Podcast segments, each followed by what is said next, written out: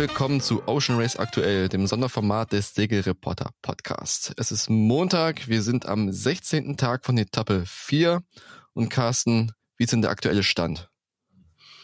Ja, wenn wir jetzt wieder aufgestanden sind, die, die Nacht ist eine, eine Menge passiert. Also bisher sind die ja gleich aufgesegelt und jetzt äh, aktueller Stand 29 Meilen liegt, liegt Mandizia zurück. Also die haben eine ziemlich äh, blöde Nacht erlebt und man muss sagen, ich glaube nach wie vor ist ja Mittwochmorgen äh, ETA. Ähm, so eine, so eine Nacht willst du eigentlich nicht so kurz vorm Ziel haben. Ne? Also mhm. zwischendurch sind ja noch 30 Meilen, haben wir ja gesehen, das ist ruckzuck aufzuholen.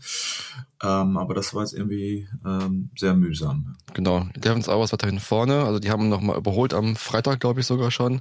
Mhm. Die Malizia Crew segeln seitdem vorne weg, aber wirklich immer in kleinen Abständen. Also wirklich immer so ein, zwei Meilen maximal, vielleicht mal fünf Meilen gewesen, glaube ich, am Wochenende. Mhm. Und jetzt segelt Malizia eben knapp 30 Meilen hinter die Devons Hour und die hatten heute Morgen auch mal auf dem Tracker nur fünf Knoten stehen. Mhm. Also ob wir jetzt ein Problem hatten, wissen wir noch nicht, glaube ich. Ähm, oder ob sie wie die restliche Flotte auch immer mal wieder in so Flautenlöcher reingefahren ist.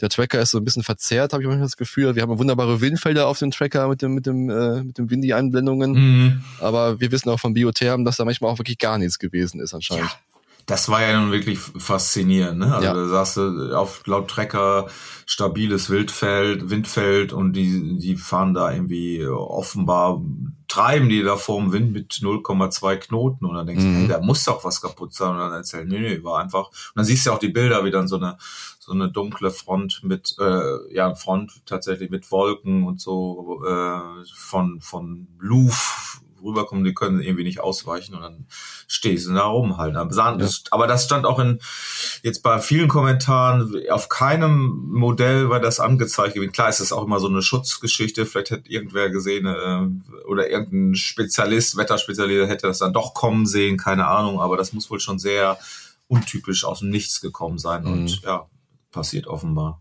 Das sind immer so kleine lokale Sachen. Also wer mhm. schon mal aus dem Atlantik gesegelt ist, der kennt diese Squalls auf jeden Fall. Das sind immer so kleine ja. Mini-Windfelder, Regenwolken, wo wirklich ordentlich Wind drin steckt, bis nur Regen immer. Mhm. Und da ist immer ganz, ganz so 30, 40 Knoten Wind. Und dann auf einmal nichts mehr. Das ist also wirklich ganz seltsam manchmal. Aber ist das nicht eher so im, im Das ist eher im, im südlichen Bereich. Bereich. Ja, ja, nee, nee, auch, auch nördlich. Also wenn du ja. von den Kanaren aus rüber segelst in die Karibik, dann hat jeder Atlantiksegler immer mit diesen Squads ah, zu kämpfen. Okay. Gerade nachts. Also tagsüber auch manchmal, aber meistens mhm. nachts. Also das gibt's da wirklich. Aber eigentlich weiter südlich, also die sind ja schon auf 35 Nord, eigentlich bis ja, ne? Die sind ja jetzt da schon auf Höhe Newport. Ich meine, das ist ja Nordatlantik. Also irgendwo sagte Enright auch, äh, okay, ist, äh, eigentlich sollte man hier ähm, mit Südostpassat äh, segeln. Also das war das aber schon, ich glaube, ist mal so ein Tag äh, vorbei. Nordostpassat, wenn also im Prinzip, was sie jetzt haben, ist halt diese diese Südströmung, wo sie mhm. jetzt reinkommen irgendwie. Mhm. Wird nochmal spannend werden. Ja, Jetzt also noch knapp 700 Meilen bis Newport und ETA ist immer noch Mittwochmorgen und ähm, mhm.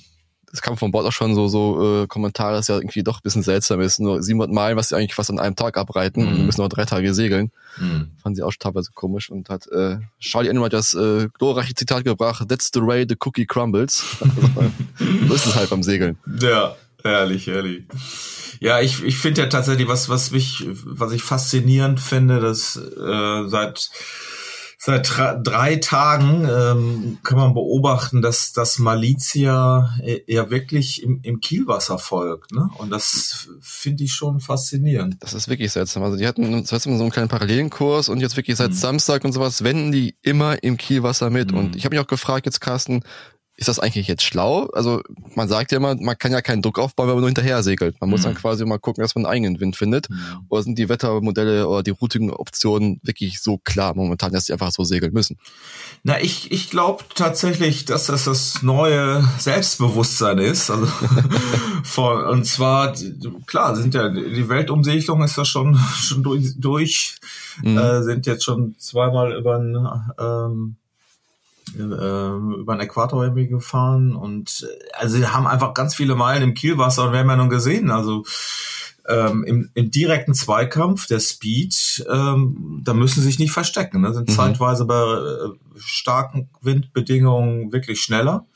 Und ja, das ist dann genau das Ergebnis. Also wenn du schneller bist, dann willst du nicht, dass der Gegner einen taktischen Vorteil mhm. Äh, hat. Also im Endeffekt, klar, der Klassiker ist, äh, 11th Hour muss eigentlich reagieren. Als hinterstes Boot ähm, greifst du an, machst, versuchst was ja. anderes, versuchst einen kleinen Winddreher zu finden und der Gegner, der vordere, ähm, ja, kopiert das dann und versucht die, die Kontrolle zu behalten. So also ist es natürlich auf dem, auf dem, auf dem Baggersee oder ähm, da kannst du dann auch nochmal direkte ähm, Wind ähm, ähm, Abdeckung liefern. Das ist hier natürlich nicht so, aber du hast natürlich, nimmst dem Gegner dann die Chance, in ein anderes Windfeld zu kommen, den Dreher ein bisschen anders zu bekommen und äh, so baust du dann auch Kontrolle auf, ja, bis der, die, die Regel einfach zwischen Ziel und Gegner bleiben, das ja. kann man so sagen.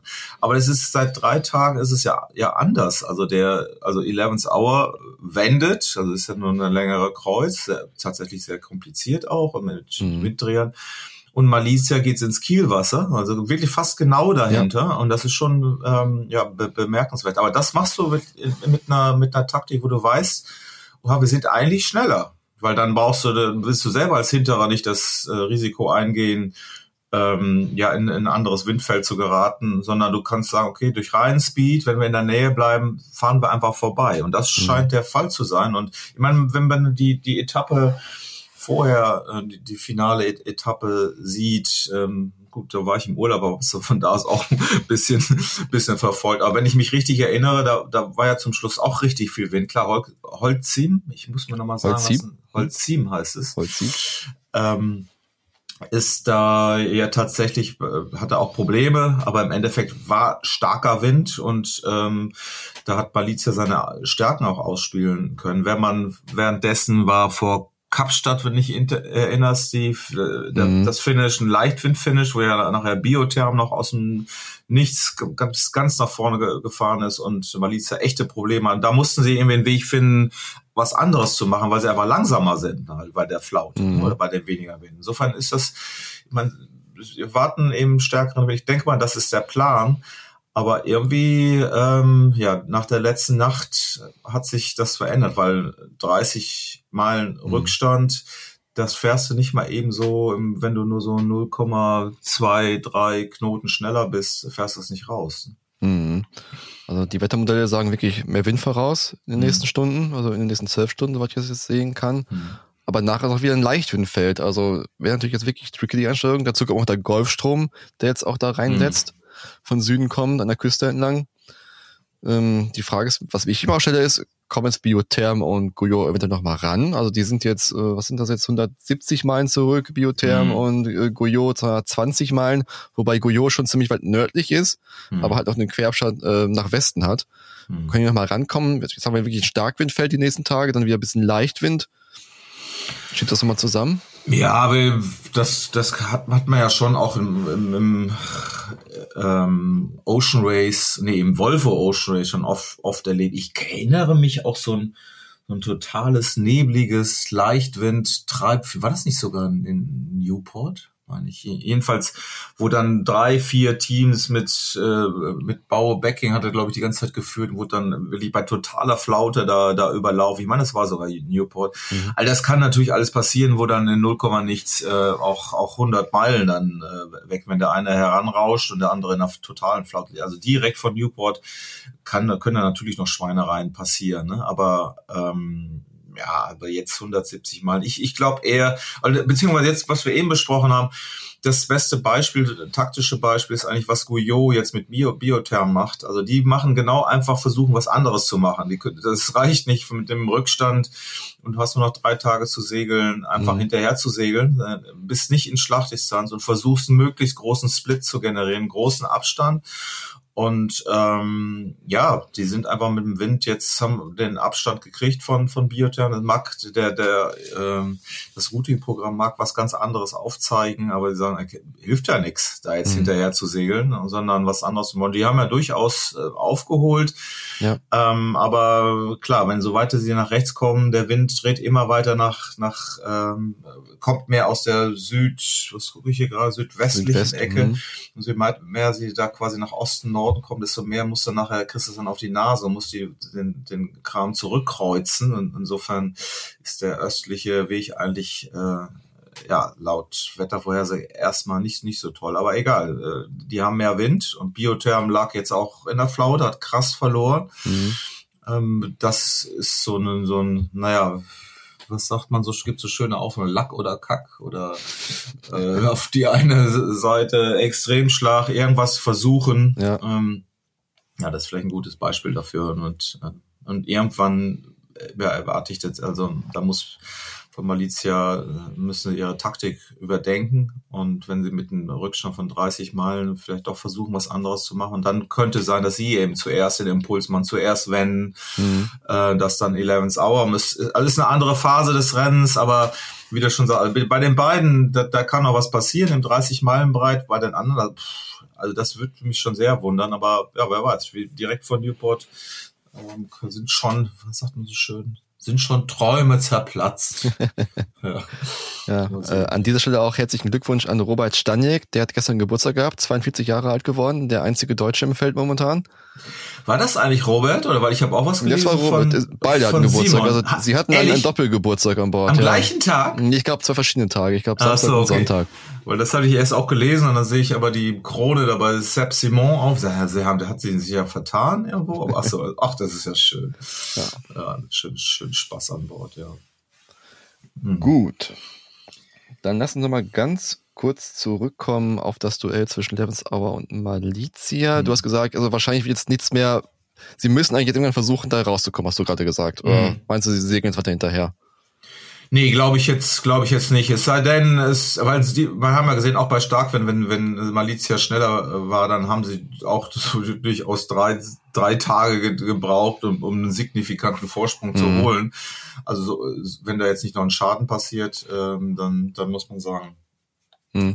Also wir hatten ja schon scheinbar Maliza dieses Wochenende, also die Fockshoot hm. ist gerissen. Sie hm. meinten in dem Video, das wäre aufgrund der Überlastung, also die, die, Schock, die einen Bruchlast und die überschritten gewesen hm. durch den Wind und äh, sie haben jetzt ein bisschen Sorge, weil die, sie haben zwar Ersatz an Bord, aber die haben alle die gleiche Bruchlast und jetzt haben natürlich Sorge, dass das Ding jetzt irgendwie peu à peu hm. immer mal wieder reißt.